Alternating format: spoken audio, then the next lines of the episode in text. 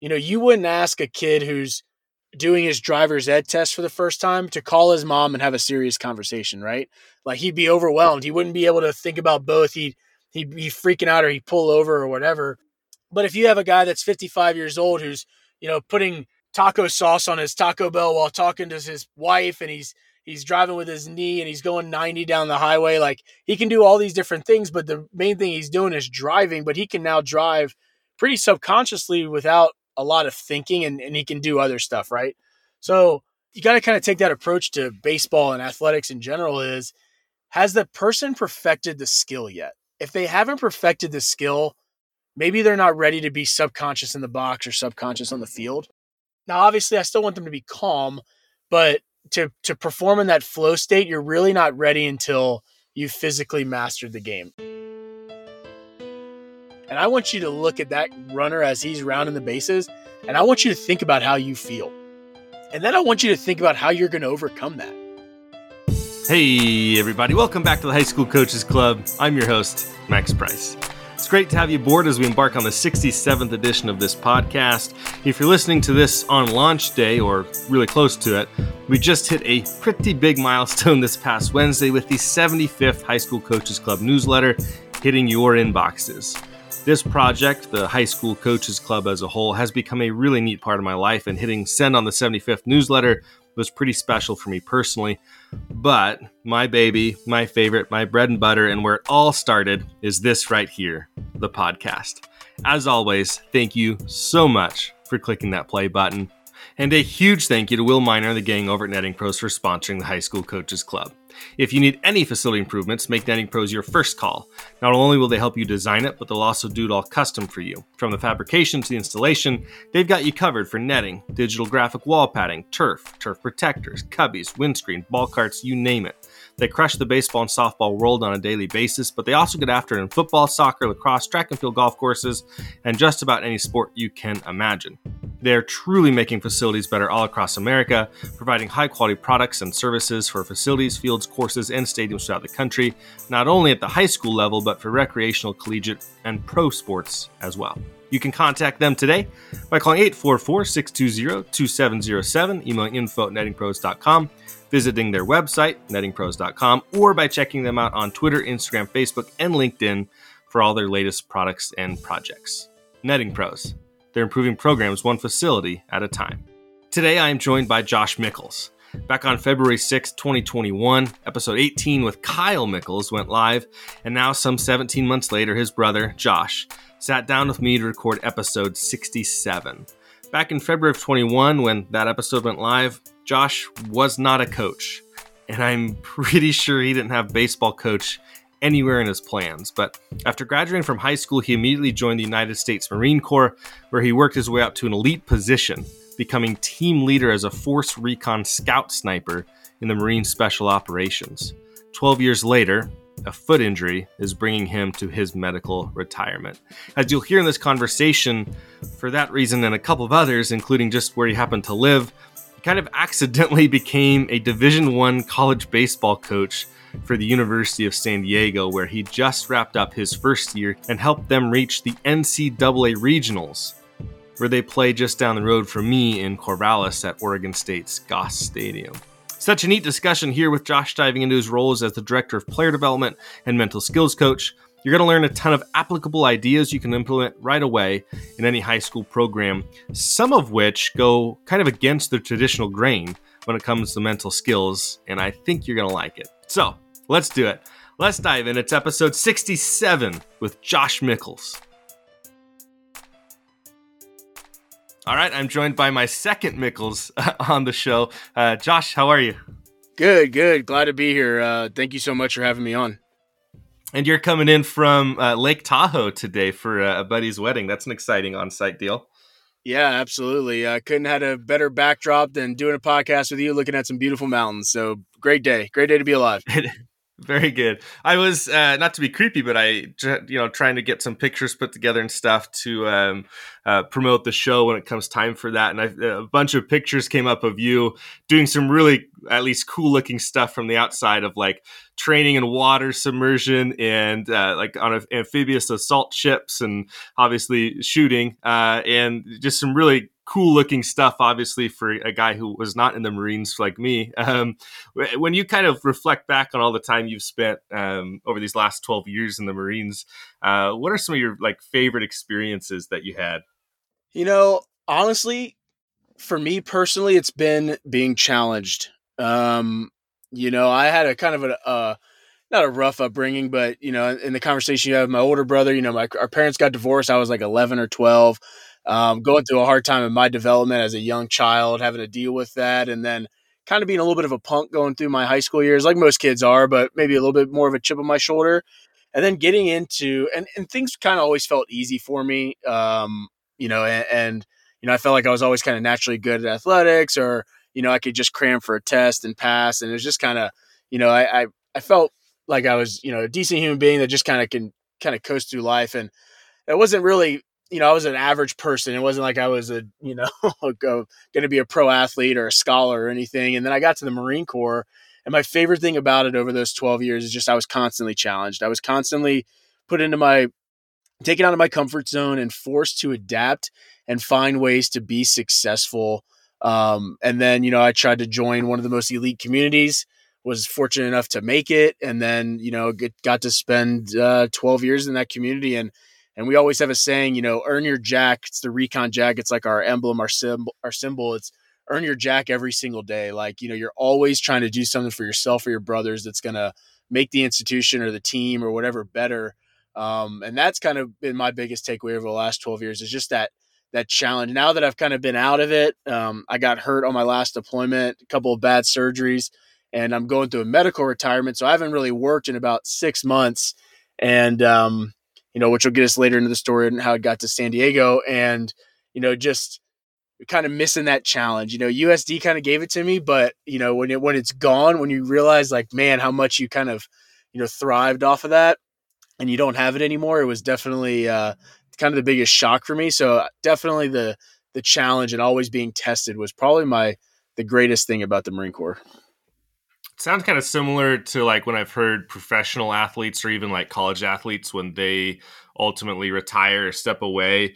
They, they, a lot of them talk about that like missing element of competition that's really uh, or, or, maybe not competition but challenge like you said that's really hard to um, find once you're out of uh, one of those two roles yeah, it's so difficult, and and like and you know, I, I, don't know if I'll ever find anything that compares to what I did. I mean, you're you're with guys, you're awake for three days planning a mission, and then you know you're going to thirty thousand feet in an airplane in the middle of the night at two a.m.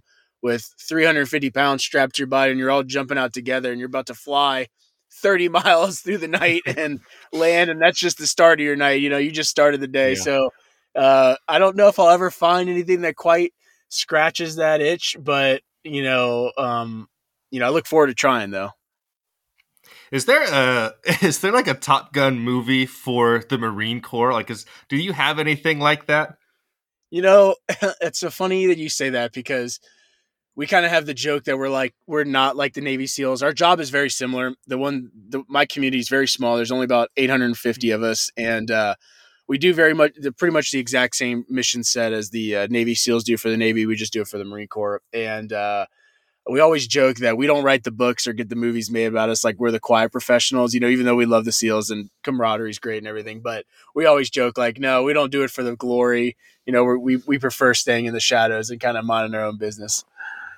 Yeah, well, uh, there's you know you've got Top Gun. Obviously, there's probably like four thousand movies that the SEALs have had made after them, and I'm not finding a whole lot of like Force Recon Scout Sniper you know, movies or anything I like that. Probably the only thing, and it was earlier in the war, and is probably Generation Kill. It's more, of uh, it's um, it was it was a great documentary. It's almost it's pretty much a documentary. Uh, it's obviously a film or a, a short series, but it really dives into the world of the Marine Corps and what we were in the beginning of the war, 01, 02, 03. Um, just kind of gives you a little deep dive into it. But but overall, no, it's it's definitely hard to even encapsulate uh, what it is that we do on film, and I think that's probably been you know a struggle for filmmakers, and probably didn't want to take too much of a leap on it. Well, yeah, I've also heard I've I've listened to a few podcasts of a couple guys who real Top Gun guys in real life, since you know Top Gun obviously is really popular at the moment we're recording this, and um, they talk about how difficult it is to take any sort of like actual you know military you know specialty like that and make a movie that's actually accurate.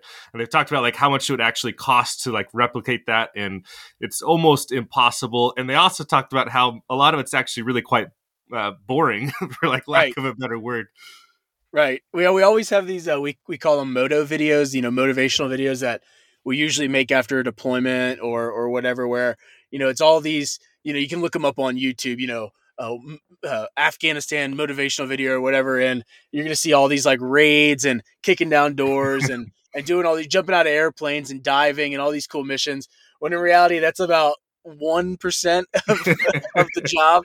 Everything else is you know long days and and pretty uneventful evolutions, all to lead up to that one percent.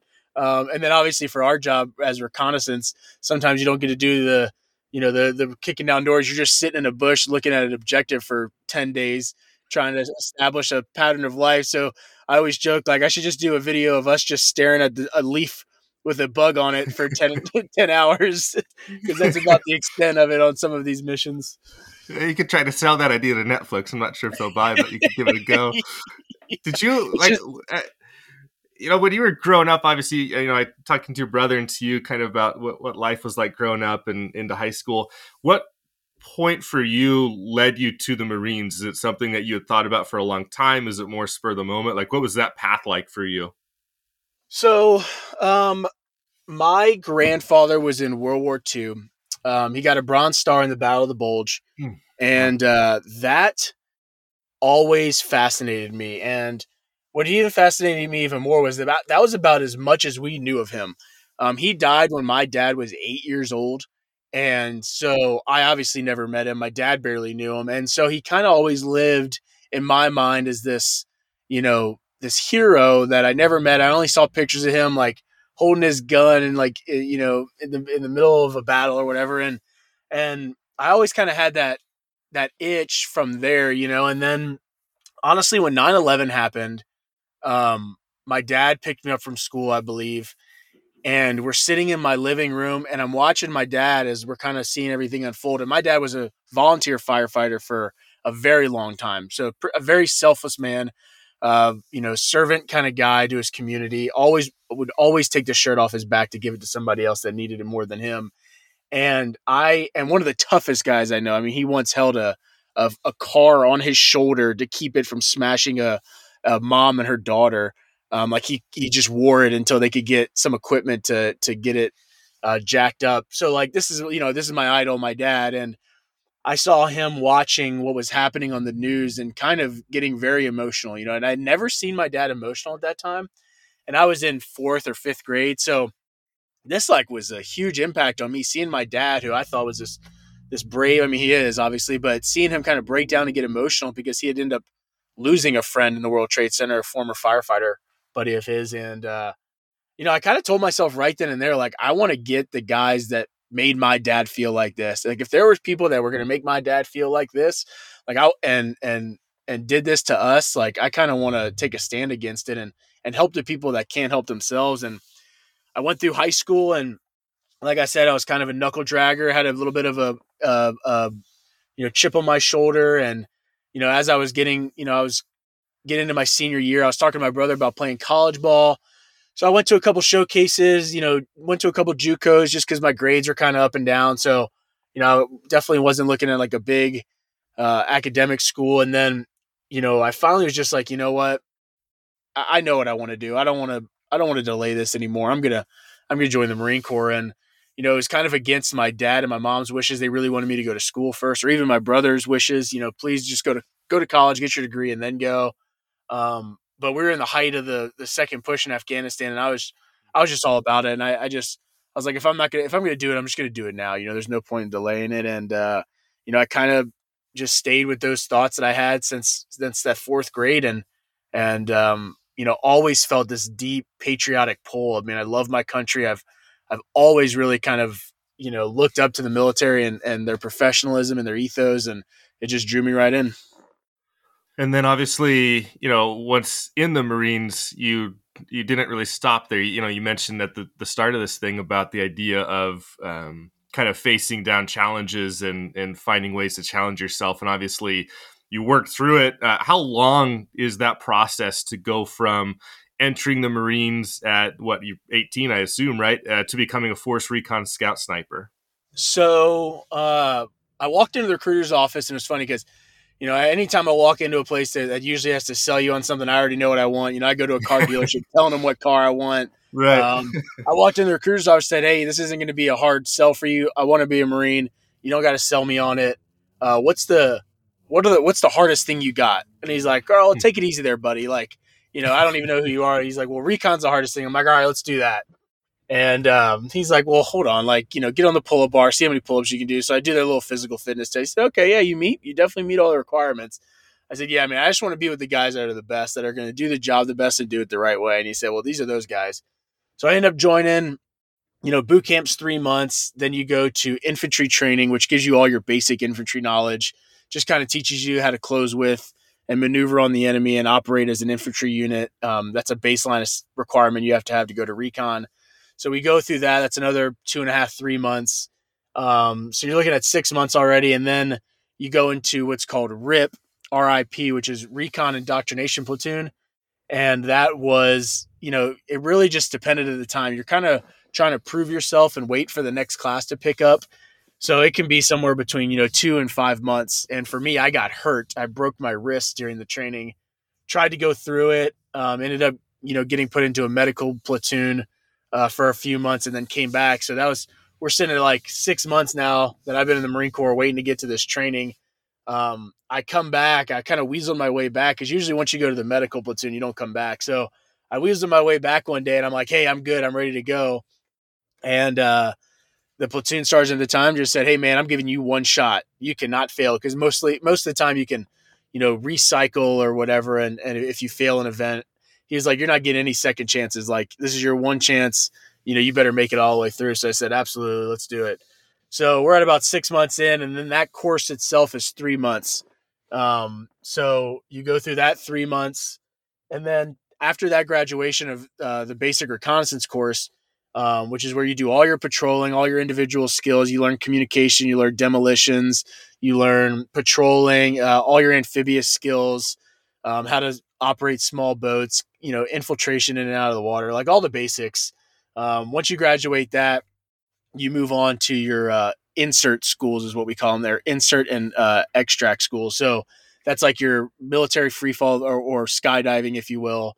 Um, you go through uh, SERE, which is uh, it's pretty much like a POW school. They teach you how to like survive behind enemy lines and then how to survive while you're captured. Um, so those schools combined is another two months, and then um, you go to dive school, which is another two months, and that's in Panama City, Florida. So I mean, you're looking anywhere between a year and a half to two years before you're fully up and operational, going to your first unit. That's a trek. oh my gosh.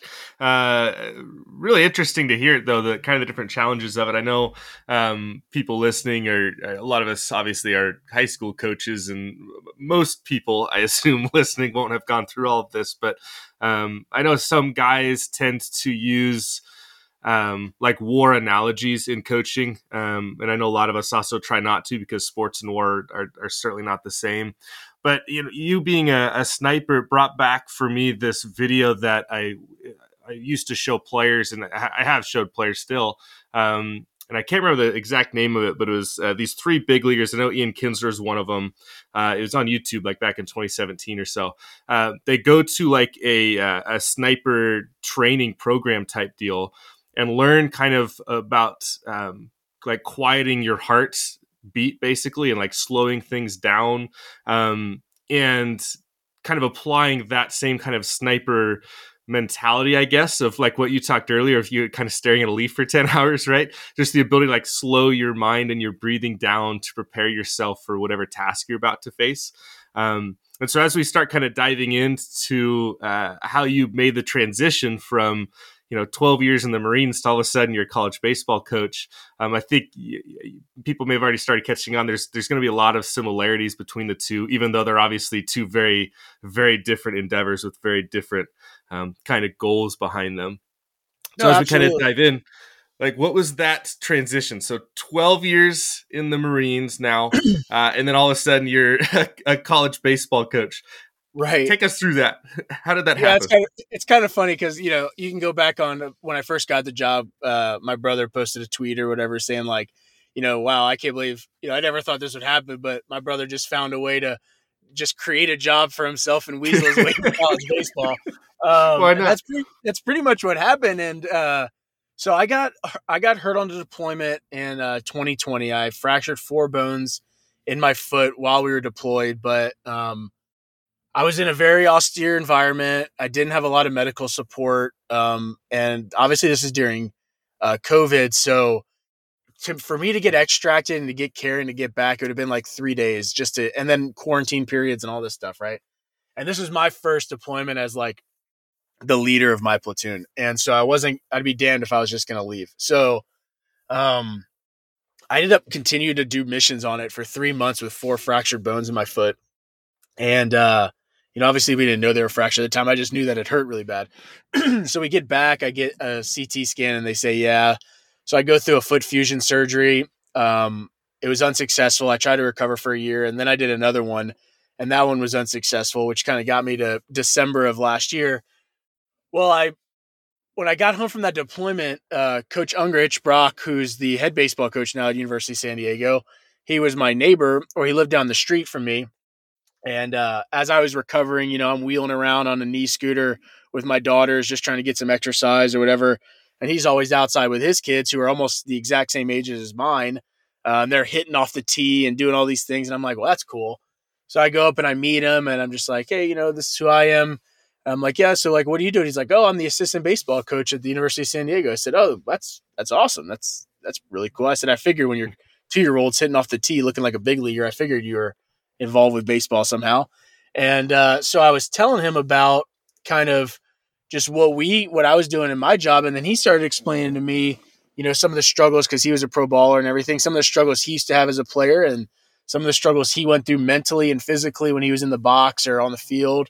And I was telling him, I said, you know, well, hey, I've started a company uh, that trains law enforcement. So I did a lot of my own research into two different real concepts. One was uh, how to like kind of master the mental aspect of being in a high stress environment, and then how to physically build uh, a motor pathway or whatever for a law enforcement agent. So that would be like drawing their pistol, identifying a threat accurately, and being able to employ their weapon system appropriately, and you know doing that as fast as we can, being able to build it because if you've never shot a firearm before, it's not something that you can just usually pick up and do very well, right? Um, so I really wanted to dive into the research on how adults learn and how uh, we could make it more efficient, faster, and more effective for these law enforcement agents to get better at it. And it just took me down this huge rabbit hole of you know uh, neural pathway development, neuroscience, and all this research that I was doing and data collection. And um, I told him about all this, and I said, you know, Brock, this this overlaps into baseball. I know it does. I mean, you think about the mechanics of developing a swing or the mechanics of Mm-hmm. developing an arm on the mound. I said, I think we can do this faster, more efficiently for you and your guys, and then teaching them the mental aspect of it and how to not only mentally prepare for an evolution, but how to go through it and kind of allow you to just unlock that subconscious potential that you have instead of being conscious in the box and letting them really just go at it. And he said, I'm in, you know, and so I said, great. And this was the, the, the, um, season of 2021 when he was still the assistant and you know I, cu- I kept trying to get into the facilities and covid was just so strict at the time.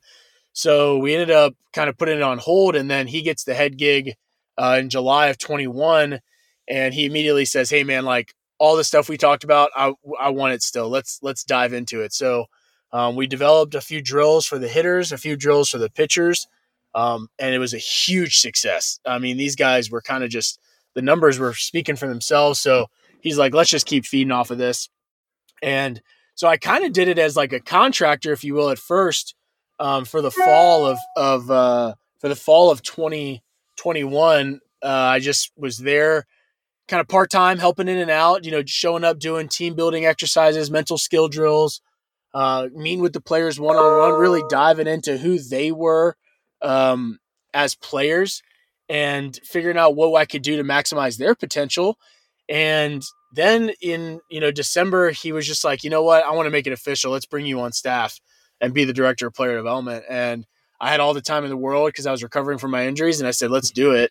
And so we kind of just went full in, and that's that's how I kind of got my foot in the door. Where you know I just kind of kept picking away and working with the players and working with the staff. So with the players, I work a lot of the mental skills, mental preparation, stress, uh, managing stress and performance anxiety, and then with the staff, more importantly, I work uh, how to layer our practices, how to layer our drills to where they are more appropriate for the human brain to retain them. So, you know, we don't hit every day.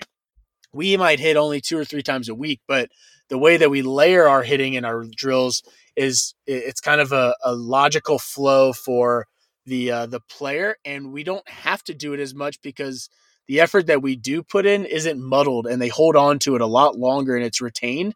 Um, and so just things like that that I kind of streamlined with the staff was was kind of my role uh, going into the 22 season. All right, so we got to immediately dive into what you just said. So you guys do not hit every day in maybe two to three days a week. So can you give me through like an example of maybe like what a player goes through to make that stick? Because obviously any baseball coach listening probably just like their mind kind of probably wait a second. How do you not hit every day? So can you kind of walk me through like what is that like for an individual player? Yeah so you know for instance you know i kind of just observed in the fall right? I was only working with the players um, and obviously we have a whole new staff. You know coach Ungricht who did an ama- i mean you couldn't i couldn't imagine you know he's my friend. He's a very close friend of mine obviously. He's my neighbor. Um, I could never have imagined how successful we could have been, but you know, we're all kind of figuring it out. He's he's head coach for the first time. Uh, you know, um, everybody in our staff was filling a new role for the first time uh, last year. So I was just kind of observing in the fall, and you know, I, I kind of one day we sat down and I was just like, why are we practicing like this? You know, why are we making our practice plans in this order, or why are we doing? It's like, I mean, these are just things you cover in baseball, and I'm like, I was like, okay, well, what if we didn't hit every day? And our volunteer assistant, uh, Ryan Kirby, who just got done uh, uh, doing a stint with the Pirates organization, he looks at me like I'm crazy. He goes, "Josh, you have to hit every day." And I'm like, I, know. I was like, I was like, I don't think you do, Ryan. He's like, Josh, you have to hit every day. And I was like, I was like, okay, just bear with me here. Let's talk about this. Um, I said, what if we build our hitting drills and our hitting execution in a logical flow um, where we didn't have to? And we the, the hitter doesn't have to do the physical swing all the time. He can get visualization drills in, he can review film, and then we can start layering in the fielding drills very similarly. And as I broke it down, I you know it probably took me two or three weeks to build the concept and to build the the calendar for these guys. But eventually, you know, and, and I'm to pull it up as I'm as I'm talking to you, but it eventually got to where we would hit on Monday and Tuesday we would have Wednesday as kind of like an off day. Coach Ungricht is very big about giving guys off days and, in their own time. And now, mind you, this is not in the season. This is still late fall, early spring before the season kicks off. Um, so Coach Ungricht is huge about giving guys a Sunday off and a Wednesday off just to make sure that they, you know, have time to do their schoolwork and have time for themselves. Because just like my older brother talked about Coach Robe, I mean, our program is very similar about we're here to build young men and you know, it's not just about baseball. You know, we want to make sure they're fostering a good life outside of baseball as well. And I really respect Coach Ungricht for having that approach because it's very easy, especially in your first year, to get consumed and wanting to do too much. So, like on Monday and Tuesday, we will hit, and those drills that we do will will very logically flow. So if if you want to do, we'll do batting practice in the cages. You know, get warmed up, and then maybe we're doing uh, bunt defense, but you know the offense is is just strictly executing bunting, and then that will that will flow into you know base running in bunt defense, and then that'll flow into you know you actually doing the execution on defense. So you're kind of always you're not going to go from like bunt D to pop fly communication because that's not mm-hmm. a logical flow because no one in a game is going to go from you know you're not going to go from that bunt D you know it's he's not going to do a pop up to shortstop executing a bunt. So for us it was hey let's let's learn how to kind of layer it that way because there's two ma- there's one major issue that a lot of people have as as coaches or instructors and it's they always want to give you as much information as possible and that usually muddles the brain right? It gives you you're given you know especially you look at uh, you know private lessons or whatever hey i got one hour with this kid. I want him going home telling his parents he got a hundred different things to mm-hmm. use well in reality you're not that is so bad for that player as far as he's not going to retain any of that knowledge he his short-term memory will hold on to it for you know, maybe 24 to 48 hours, which will look like if he progressed. And that's kind of the trick to it. But in reality, he's not going to hold on to that for longer than a week. Um, and so we did the same exact thing, except we layered it to where, hey, we're only working on anything that has to do with a bunt today. And then tomorrow, we're only working on anything that has to do with pop fly communication. And today, we're only working on things that has to do with stealing and so forth and so on, instead of doing a whole practice that covers everything you can do in a game. We kind of broke it down into the segments of what happens in a game. And then we had our analytics guy, Ryan Farron, break down for us hey, I want you to tell me exactly what occurs the most in our games. You know, like how often does somebody, uh, you know, run a first and third play on us? It's like, uh, they do it two times out of the last 570 attempts. It's like, Right. All right. Well, maybe first and third shouldn't be 80% of our practice. It should be 2% yeah. of our practice. You know, so we kind of took that approach and identified what's going to win us the ball games, like based off of analytics and also based off of how what our strengths and weaknesses were as a team and then what we could develop the players on the field. I'm just thinking about how you mentioned Kyle, your brother, a second ago, and the idea that you know he's been coaching for a long time, and then here you are uh, in the Marines for 12 years, and then all of a sudden you, you live next door to a guy, and then now you're a, a college baseball coach and in your guys' first year as a, a, brand new staff and everything. Um, kind of a cool local connection for me. You guys ended up making it to the regionals. Of course, you come up here and play in Corvallis, which is about 30 minutes south of where I'm sitting right now. Um, and in game one, you beat Vanderbilt, you know, one of the most storied baseball programs um, there is essentially in, in college. And so, what has that been like for you guys just as a program and as a staff and just kind of to help you um, see that what you're doing is actually kind of working?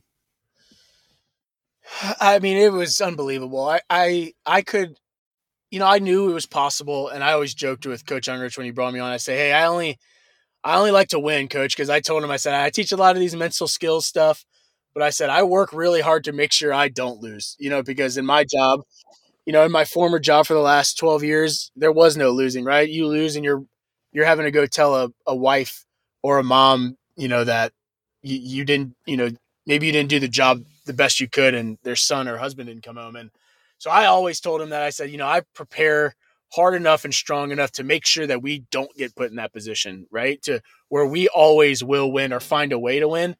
And that was always his i mean he's that same guy. I mean he's a fierce competitor. And uh you know our our personalities really just were you know matched up really well in that um in that environment. So going through the season, doing the ups and downs. I mean, we couldn't imagine you take three out of four starting the year off against Oregon. I mean, that was just that's when we all looked at each other and we said, "Oh, it's on. It's it's go time. Like we've got we've got what it takes. Sorry, we got what it takes to uh to execute this. Let let's let's see where we can really push our guys to another level. And what I love about Coach Ungricht is, you know, he loves front loading non conference schedule like as hard as he can possibly do. Like he's trying to get anybody that was in a regional the year before to be in the beginning of our season just to test our guys to see, hey, how good are we really? Like, it's better to know now than to sugarcoat our season and find out in a regional that we're just not that good and we're going to get blown up, you know? Because, yeah. you know, we're playing in the WCC, so there's a lot of good schools and it's hard to win. But, you know, when you get put into a regional and now you're facing SEC teams or Power Five schools, you know, you don't want to get caught off guard and not knowing that you can perform against these guys until that day. So, I love that he has that chip on his shoulder and he he puts that that schedule together and he builds the hardest schedule for our guys just to put them in the fire to test them and to see what they're going to do. And so for them and for us to to continue to succeed, I mean, we would have we you know we took the series against Oregon. In my opinion, we should have taken the series against DBU. One of our one of our really good players, our right fielder Angelo Peraza, he's coming around third in the bottom of the ninth, and he pulls his hamstring and he can't score the tying run and that would have been you know one out with man at second and third and i'm feeling pretty good about us walking that off and you know he he you know he tears his hamstring. God bless him. And so I feel like we take that series, and then we go to GCU and we take that series, and it was just like, man, here we go. Like we're rolling, and you know the guys are handling it really well, and you know this is something where you know we can continue to push the envelope with these guys because they can handle it. And you know, sure enough, they just kept going and going, and you know obviously you got Gonzaga at the end of the year that you're just kind of everybody's waiting on and you know you get to it and they ended up taking the series against us at home in the regular season. And I think that was probably the best thing that could have happened for us because the next week we go face them again at the uh, WCC uh, conference tournament.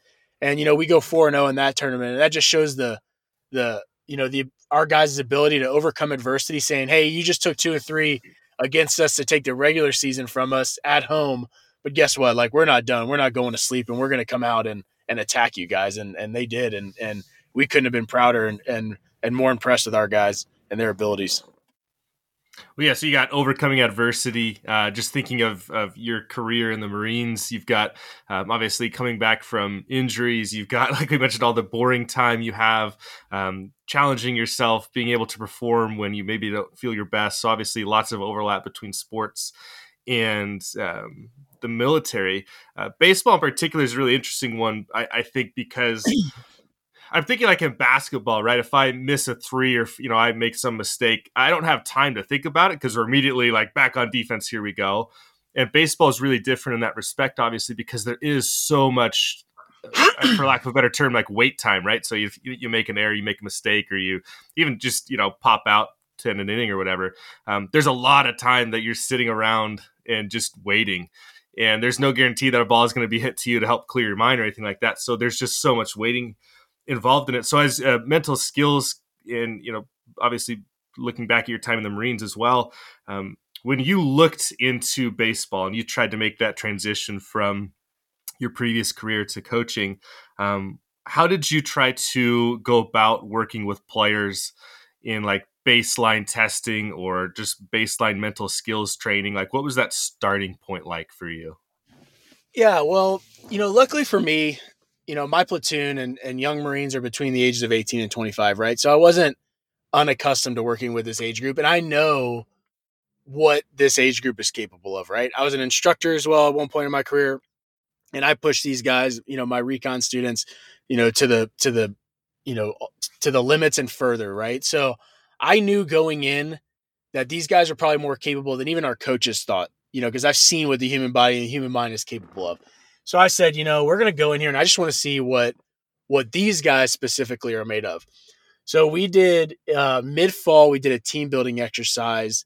Um, I got them at the field at 5 a.m. and uh, it's still dark, and I just start immediately kind of, I and and you know it's kind of weird because I have like kind of two different personalities, my baseball coaching personality, and then obviously who I was as a Marine. And so I kind of let the Marine personality come out for that day, just for just to really drive home the maybe the stress levels or whatever. So, you know, they're all they're all sitting in the clubhouse, nobody's late, and I'm like, okay, that's good. And uh, you know, I just wanted to immediately mess with their you know their mind, and they're all wearing the exact same thing, you know, navy t-shirt, navy shorts. And I said, you guys are all in the wrong uniform. You're supposed to be in navy blue or uh, in in uh, baby blue shirts. I said, You got one minute to get your shirt on and to get outside at center field. Let's go.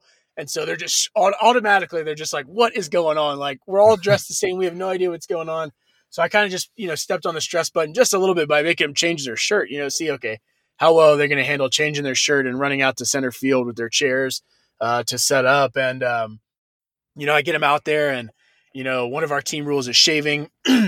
and, uh, you know, I said, uh, you know, who hasn't shaved today? And nobody says anything because it's completely pitch black dark and we're all circled up in the outfield and, you know, no one says anything. So I turn on my, my light on my phone and I go up to the first guy and I pointed at his face and all of a sudden, you know, 15 hands go up and everybody, I, I haven't shaved. I haven't shaved. I said, you got five, you got five minutes to go shave. I said, everybody else, you know, we're going to hold a squat position or whatever until, you know, these guys get back. So now I'm putting the pressure on them to hurry up so that way everybody else doesn't suffer. So I'm just kind of, you know, you know, again, just adding a little bit more stress to see how these guys, um, how these guys handle it. And, uh, you know, we go through a couple evolutions and then I start making them do some team stuff. Um, you know, we did some, uh, some buddy drills where, you know, they had like a four man team and they got to carry a guy around the you know the baseball field. But you know the first iteration, they're not allowed to talk at all, um, and whoever wins doesn't have to do you know the punishment or whatever it is. And then the second the second iteration, like there was about to be one leader. So I'd see like who that leader was going to be. Like, hey, who are my emergent leaders on the team? Who wanted to step up and be the leader, the guy that could talk and kind of coordinate. And then the last evolution would be like, okay, everybody can talk. Like, let's see who the guys that kind of cause the most trouble by trying too much or, you know, disagreeing with the group. So, you know, we did maybe 15 or 16 different evolutions that day just so I could kind of get an idea of who handled it well, who handled it poorly, who kind of broke down, um, and who were those emergent leaders that kind of when the things were uncertain, like all baseball athleticism aside, you know, it's not the guy that's hitting 390. That's easy to be that leader. I want to know who the guy was when things are completely uncertain, what's going to happen next, how far we're running, what we're doing, who wants to take charge and say, yeah, I'll be the leader of this group. So I really did that to get a good baseline understanding of of who our team was and what we were capable of. When you looked at obviously training stress, you've, you've got those ways certainly work out pretty well. What do you do to help them kind of figure out how to quiet things down um, when those those big stressful situations do come up throughout sports? Um, obviously, being quiet or, or slowing your heartbeat or whatever the saying might be um, does a lot of good for guys. So, what did you do to kind of help them learn how to control the moment? Yeah. So, and this is a long, this is a long process, right? There is no voodoo trick. You can slow your heart rate down and you can do things, but to truly get your mind to kind of go into that flow state, it takes a lot of work, right? And it takes a lot of foundational development that is really on the coach and and and how he develops his players because you know like i kind of talking to your audience the high school coaches that are listening i firmly believe that it is very hard to teach the mental aspect of the game in high school i believe that should be very physically focused because in order for you to perform subconsciously at a task you have to be you have to perfected it uh physically right so my best example that most people can relate to is driving a car. You know, you wouldn't ask a kid who's doing his driver's ed test for the first time to call his mom and have a serious conversation, right? Like he'd be overwhelmed. He wouldn't be able to think about both. He'd he'd be freaking out or he'd pull over or whatever. But if you have a guy that's 55 years old who's, you know, putting, you know, taco sauce on his Taco Bell while talking to his his wife and he's he's driving with his knee and he's going 90 down the highway. Like he can do all these different things, but the main thing he's doing is driving. But he can now drive pretty subconsciously without a lot of thinking and, and he can do other stuff, right? So I kind of you got to kind of take that approach to baseball and athletics in general is has the person perfected the skill yet? If they haven't perfected the skill, maybe they're not ready to be subconscious in the box or subconscious on the field. Um, now, obviously, I still want them to be calm, but to to perform in that flow state, you're really not ready until you physically mastered the game. Now going into the you know our athletes, you know, hey, you're a D1 college baseball player, like you're you're probably pretty good, or you're at a, probably a 90 percent solution to your physical abilities. Um, let's start mastering the mental game, and a lot of that is preparation. Uh, everything in life comes with experience, right? The first time I jumped out of an airplane, I don't remember a darn thing. I was all I remember is how scared I was, you know, but then you do it a thousand times and now I'm jumping out of an airplane thinking about what my heading is, what my mission is, you know, where I'm going, where all my guys are. You know, I can think about all these different things, but it comes with exposure and it comes with experience. So for what, what I like to do is I really have the guys go into deep visualization drills and I always have them think up the wildest scenarios they can in their head to kind of give themselves a mental idea of what they're going to do and how they're going to handle it when it occurs. And I really do this with pitchers. Um, I always tell my pitchers, I say, hey, if you're ever surprised by something that happens on the field, I have failed you and you have failed yourself in your preparation. You sh- even as a starting pitcher, I remember the first, uh, my first experience, you know, uh, the year we were playing Oregon, that first game, and Garrett Rennie was our starter. And you know, I noticed immediately like he's on a completely different schedule. He comes in whatever he wants. He does whatever he wants in pregame. No one talks to him. It's like this this like voodoo of don't talk to the don't talk sorry about that. Don't talk to the head or the the pitcher that day.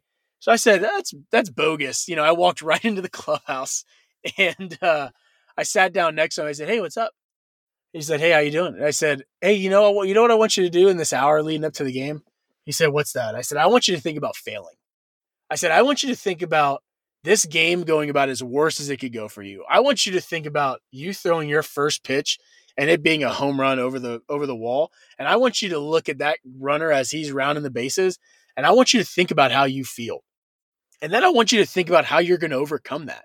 Start preparing yourself now mentally on what you're going to do to reset, what you're going to do to get yourself back and, and use what tools you're going to use to overcome that adversity and that mental stress.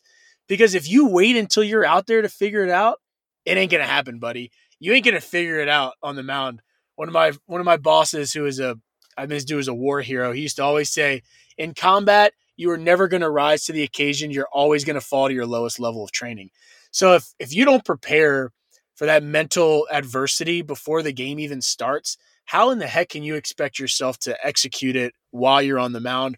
Or if you just got done striking out, how are you going to reset and find a way to be successful the next outcome? You know, that's that's really what I challenge them. So I make them think a lot about failure.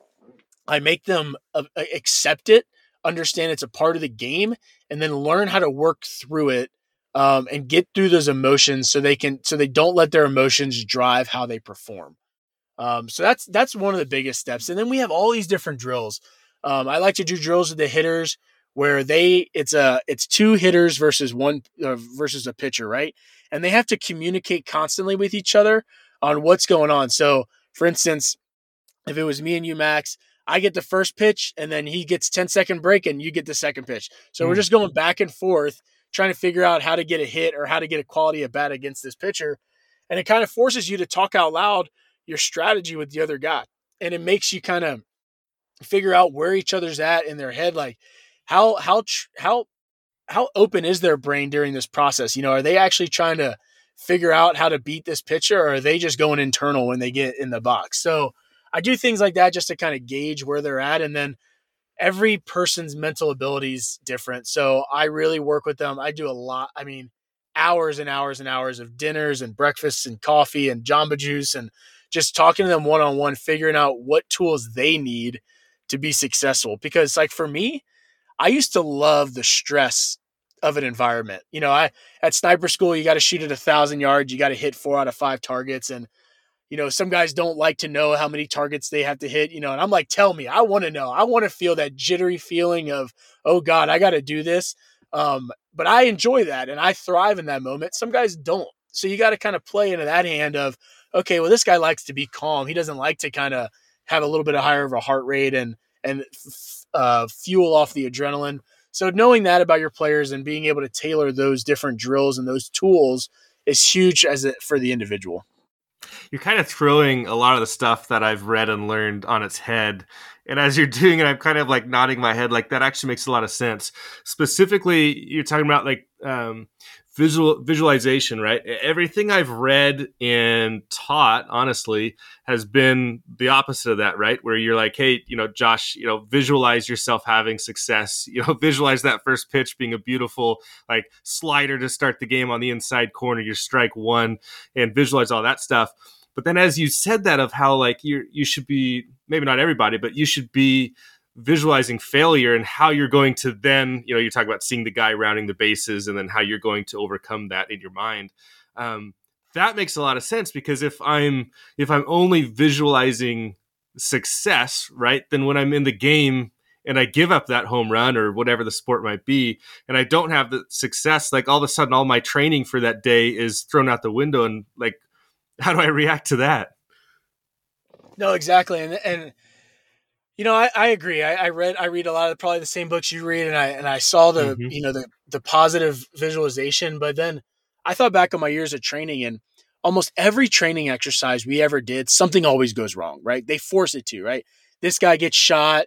You know, this guy loses a leg, or you know, you get ambushed here. What are you going to do?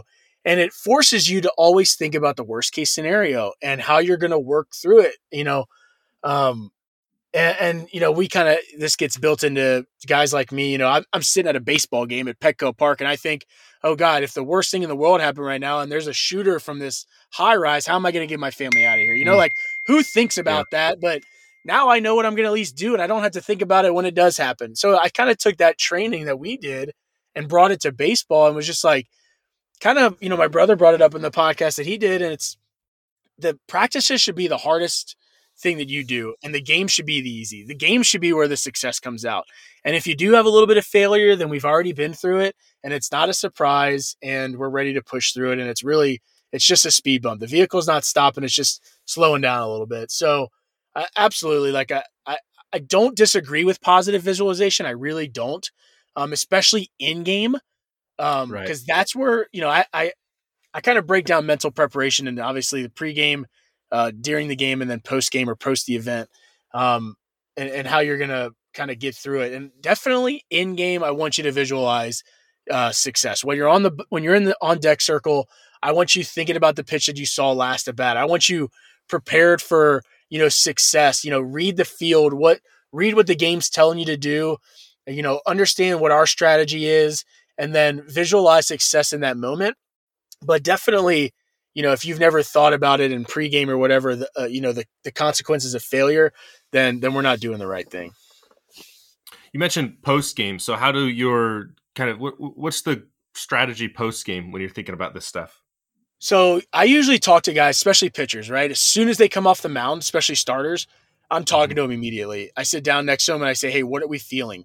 Uh, what did you think happened? How do you think you could have done better?" And I'm, I'm constantly logging it, whether or not it was a seven inning uh, parents with one hit, no earned runs. Like, I want to know what tools they used. I want to know what they felt, uh, and I want to know how they either overcome it or how they failed. And uh, and then we document that to be able to use it for the next time. Because one of my biggest things that I did during games, obviously, uh, directors of player development, you can't you know participate in any strategy or tactics uh, in college baseball. You know, you're not allowed to shift runners or you know, determine strategy or whatever. That's that's kind of one of the rules, right? So, uh, for me, one of my biggest things in game is reading the the body language of our players. I see, you know, and that's something I was trained to do in the military. I kind of read that body language and I say, hey, this guy's struggling. Or if a kid comes back and wants to slam his helmet or slams his bat, I'm immediately going over to him and we're correcting it and we're finding a positive way to get through that mental adversity. So I'm kind of doing the same thing post game I'm figuring out. I kind of take my log during game of who who looked like they struggled, who had some adversity, and uh, and then we communicate about it and we talk about why it failed or what we could have done better. And really, it just it's usually just comes down to acceptance, right? It's closure. How can I get these guys to closure as fast as possible to have them moving on to the next thing? Because these guys want to hang on to it. Man, I went over three today, and then their weekend's ruined because they can't they can't close the door on that failure. And so, you know, they let it fester when in reality, I'll, I'll sit them down. We'll talk about the good things that happen. We'll talk about why they went over three. We'll talk very fact based. I don't like to talk about emotions um, a whole lot because I don't think because emotions and the chemicals that you release when you're emotional kind of muddle again the the brain and what you, and how you perceive perceive reality. So I like to look at like what's fact based. I say, hey man, you know, a kid comes back, throws his helmet, which first of all, you'll only do that once in front of me or Coach Ungricht or our staff because that stuff gets nipped real quick. But I'll tell him, hey man, why did you strike out? I don't know, man. Like co- umpire was back calling. I'm like, mm-hmm. how about it was a good pitch? How about he just beat you? Is that fair to say? Like, yeah, I mean, he did beat me. It's like, okay, well, that's a fact that happened. Hey, you were sitting fastball and it was a breaking pitch, right? Yes. Okay, well, we know how to we know how to fix that. So it's okay. Like let's let's go fix that based off the facts that we do have, not about how you're feeling about it. And let's move on. How about you go tell the next guy up what you saw? Tell him, talk to him as if you had to go right back in the box. How, what would you tell yourself? You need to be communicating that stuff to your team and not worrying about how you feel. Because I always tell guys, I go, do you think anybody in here thinks you're a tough guy slamming your bat? Do you think anybody on this team thinks like, oh man, he's upset. I'm I'm so glad we have him on our team. Like, no, no one likes that guy. Like, find a way to win. Let's let's get back and locked in and get mentally reset and find a way to beat that guy the next time out. Yeah, when you have guys that do that, that throw their helmet and stuff, a lot of times I think it comes from like this feeling of I have to show like my teammates that I care, and maybe the the best way to do that is to have this huge, you know, public display of of anger, frustration, or whatever it is. And you're right, man. Like as a teammate, whenever whenever I had teammates, or even as a coach, had a player who would kind of respond that way, it just made you not want to like even be around that guy. Like you just I don't know what the right word is, but just like a huge amount of annoyance, maybe of just like I don't want to be around this dude. This dude's not here for the right reasons, um, and so kind of taking that out of a player as soon as possible is a good deal, and turning into something positive makes a lot of sense as well. When you talk about like um, going over three and stuff like that, obviously in baseball, there's you guys have used the word slump right for a long time. Of you know I'm oh for twenty or something like that, or you know Mike Trout's oh for his last twenty six or things like that, and um, it's really easy, I think, for us to sit there and be like, well, you know, just don't let your emotions be a part of it, it and be fact based. But the reality for a player is obviously a lot deeper than that. And no matter how mentally strong maybe you are, those thoughts and feelings still creep in. So did you at any point this season have a player that that went through kind of a prolonged period of time or maybe they didn't have maybe a lot of, of success on the field in terms of statistics, because obviously you can have success and hit 20 line drives and get them all caught. Um, what was that like if you had any parts like that this year? Yeah, we did. And I won't name names just for the kid's sake, but um, yeah, he, this kid was started off, I think we, he was hitting 330 for like the first month or and a half of the season. Uh, I mean, he was just killing it. Right. And then, you know, started experiencing a couple games of, you know, not having a lot of success. And I hate the slump the slump saying. I yeah, right. I think that's an excuse. I think that is a uh, it's an excuse that the baseball world is accepted as an excuse. It's like one of the only excuses people accept it. Oh, he's in a slump. Like he'll come out of it. It's part of baseball. Right. It's like no, it's not. There's nothing different that's happening. The ball's coming at the hitter. He needs to put the bat on the ball. It's as simple as that, right? Like there is no slump here. Don't don't let your mind think you're in the slump and then you have to hit this magical number of like oh, once I'm 0 for 20 or 30, like I'll break it, I'll get a base hit, or I'm I'm like, no, you know, we're we're out of that mindset. So I, I went back to his notes because I took notes on him when he was successful. We met a lot while he was successful. And I just went back to, hey man, look at what you said why you were successful earlier in the year. You anchored yourself to your routine. So for him, he he liked to do, you know, two breaths before he went to the uh, before he left the on deck circle. He'd drag his uh, toes you know, three times in the turf before he got to the on deck circle or to the to the box. You know, he would, you know, do the thing with his bat. He'd he'd take a deep breath. He'd think about his um, you know, his positive uh, word that he used, and then he would get in the box and he would just go ahead and execute, right? And so when I asked him, I said, What are you doing these days? And he he he couldn't say that. And so we kind of just brought him back to what he anchors himself to. When he was successful, how did he what was he anchoring himself to before he got into the box? Um, and sometimes that changes. You know, it's not always successful. So I like to do, especially in the game, and like you said, baseball's so slow. So the biggest thing that I do is I distract them. I find a hundred different ways to distract a guy, uh, whatever whatever works for them. You know, I'll have them, you know, do math going from the on deck circle into the into the box. Like hey man, you're going to multiply one times two and then two times three and then three times four and then four times five until you get into the box and you go through your whole routine while you're doing math. And then as soon as that pitcher gets into his first windup, you can stop doing your math and you can go ahead and just see white, hit white. Or I'll say, hey, try to find, you know, the cutest girl in the stands or, you know, find ways. Or I say, hey, try to read the wind. Try to try to figure out, you know, what direction the wind's going and how fast it's going while you're going from the on deck circle uh, to the box anything I can do to keep them from not thinking about, I got to get a hit or letting the environment take over. Like I said, some guys, they're just, they're like me where I want to know that the bases are loaded, there's two outs, and I have to perform. Like I, I feed off of that, and that's where I, that's where I'm comfortable. And then there's some guys that, that overwhelms them, and we have to find a way to distract them. And so, you know, usually with a hitter, and you know, for this guy specifically, it was it was mental. It's usually mental, physical, or emotional. That's usually one of the three things they're dealing with when they're quote unquote slumping, right? So for me, you know, I kind of break down like, hey, are you thinking are you thinking about your mechanics too much? Like is it a physical thing where hey, I'm I'm trying to feel my hands or I'm trying to think about, you know, getting my elbow to this spot or getting my load or getting into launch here. Like, are you thinking about in the box? Like, yeah, I am. It's like, okay, well, stop. You know, you can't. You, the ball comes at you at a 93 mile an hour fastball at 0.42 seconds.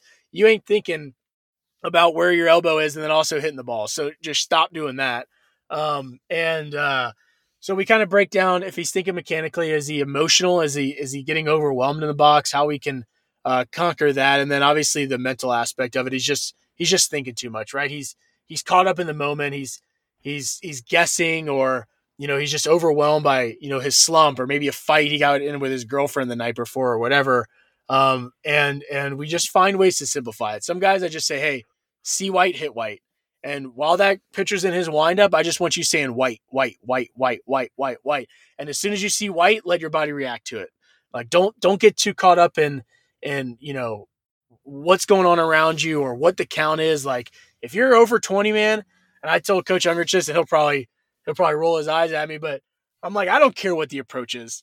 Like, I don't care if we're in, you know, we're, you know, we have this strategy going on. Let this kid just see white, hit white, and just hopefully he can do something with it because right now he's just too sped up and he just needs to simplify the game. So we'll we'll do things like that with guys. And sure enough, that kid kind of the next game he went three for four. You know, he, he I think he was a triple shy of the cycle, and it was just like you know, I really didn't do anything except remind him of what his anchor points were. You know, that's the thing about, you know, coaching and I, you know, it's easy to try to take credit, but it's really just reminding guys of what they do to be successful.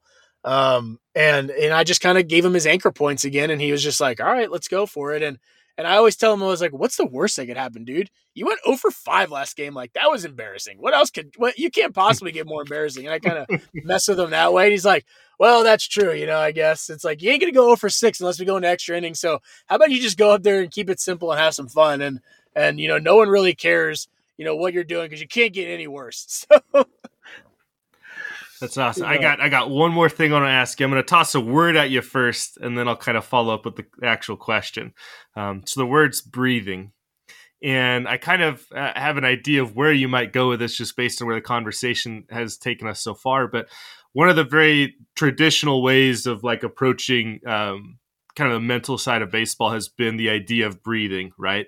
Of like we talked about before, kind of slowing your heart rate down, connecting to your breaths, and being very focused on breathing um, to kind of like uh, I don't know, slow the game down, right? And so um, I want to throw this one at you and just kind of see where where you are with this. Do you find that to be um, something you use, or are you going in in different directions? No, I do. I firmly believe in breathing. Um, now, it's all about timing. Okay. So, you know, again, I'm not going to name names, but.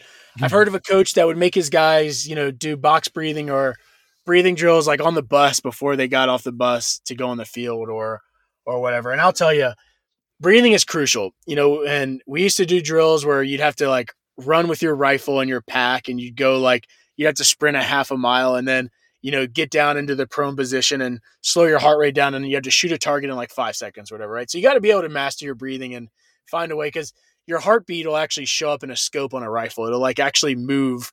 You know, all the mm. blood pumping through your veins actually makes the rifle move. So if you can't control your your heart rate, then then your rifle moves, and it's a lot harder to be accurate on a shot. So taking that same approach and it's the same thing before I jump out of an airplane or do anything, right? It's I always do box breathing, which is uh, I breathe in for five seconds. I hold it for five seconds. I breathe out for five seconds. And I'll usually do that about five times. And I, I usually have our guys start their box breathing while they're, um, um, while they're in the hole about to go on deck. And then while they're on deck, and then they should be done with their box breathing somewhere mid at bat from the last guy. And then take one more good, long, deep breath, um, while right before they get in the box. And the thing again with breathing and the biggest thing is timing and how you're doing it. If you're not breathing from your diaphragm and really like it should almost hurt. When you take a deep breath, it should hurt. If you're just doing like a that's not that's not breathing. You're not actually doing anything. And if anything, you're actually making it worse because you're increasing the uh, carbon dioxide in your blood and you're not oxygenating your blood, so you're not calming your heart down. You're just about to hyperventilate. So when you take good deep breaths coming from your diaphragm and really feel it in your chest, and then you let that out, that really over oxygenates your blood and gives you more of a crisp uh, visual and like a crisp mind. Like you, if you do it right, you should almost get lightheaded, and then you take a normal breath and you're like, boom, you're locked in. So timing of it, you know, if, if you're a player in the field doing it right before you take the field, um, or if you're a pitcher doing it, you know, bef- you know, right after you throw your last warm up pitch, being able to time it the right way and then breathing the right way is just is, is those are the two crucial things to actually making it successful and applying the science of why it's successful um, to the to the uh, to the drill.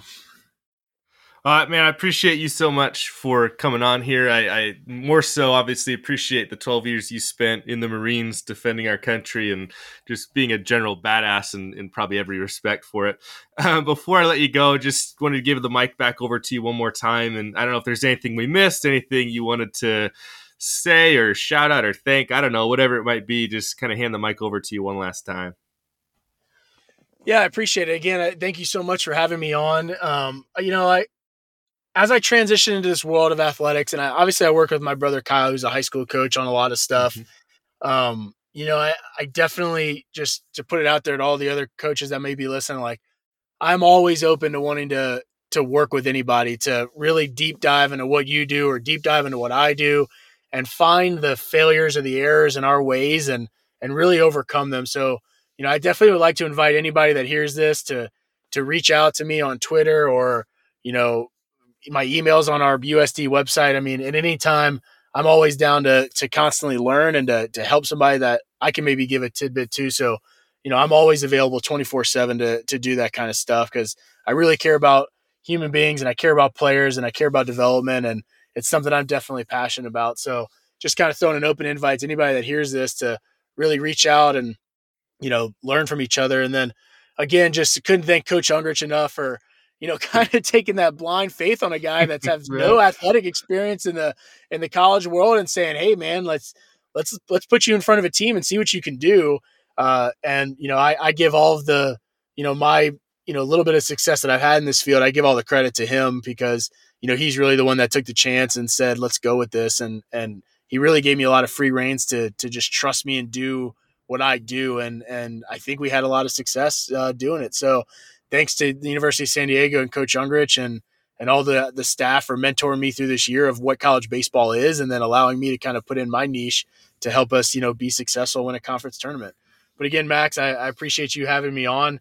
This has been an honor, and and uh, you know, I saw that email or that DM, and I, I immediately lit up, and I'm like, absolutely, let's do it.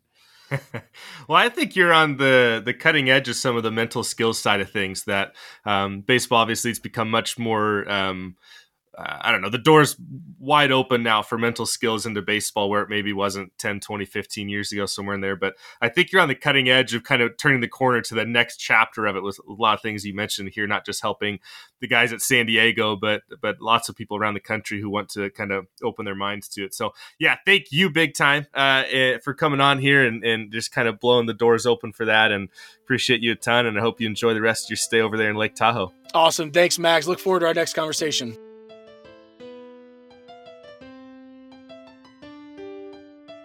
Josh did not disappoint. What a phenomenal story he's lived up to this point with some exciting work still left to be done. I can just imagine a book or a course or something down the line that people could really take a lot from if Josh wanted to make it happen. Uh, I've tossed his contact info down in the show notes for anyone who wants to take him up on his offer to help out you or your program. If you aren't signed up, for the weekly newsletter, or if you haven't picked up some High School Coaches Club stickers, you should definitely do so.